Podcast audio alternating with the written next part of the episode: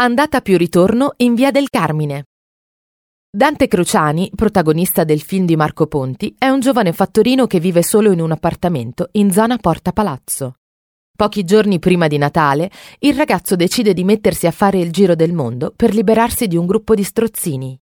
Nel frattempo Nina, una hostess spagnola, vola fino a Torino, ma il suo aereo di ritorno è bloccato da uno sciopero. Deve così trovare un posto dove dormire e lo fa nell'appartamento vuoto di Dante.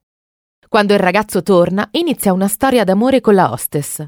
Il luogo dove Dante e Nina si danno appuntamento per poi entrare furtivamente al museo egizio si trova sotto il porticato di via del Carmine 12 a Torino, poco lontano da Piazza Statuto.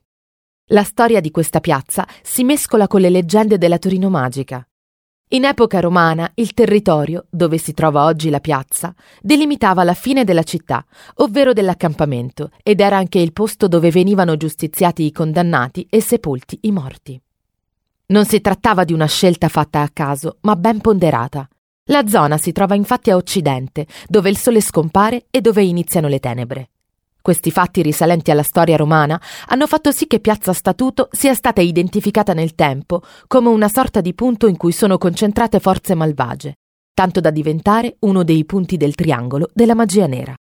Ed è esattamente l'obelisco che si trova dietro la fontana del Frejus, il vertice di questo triangolo.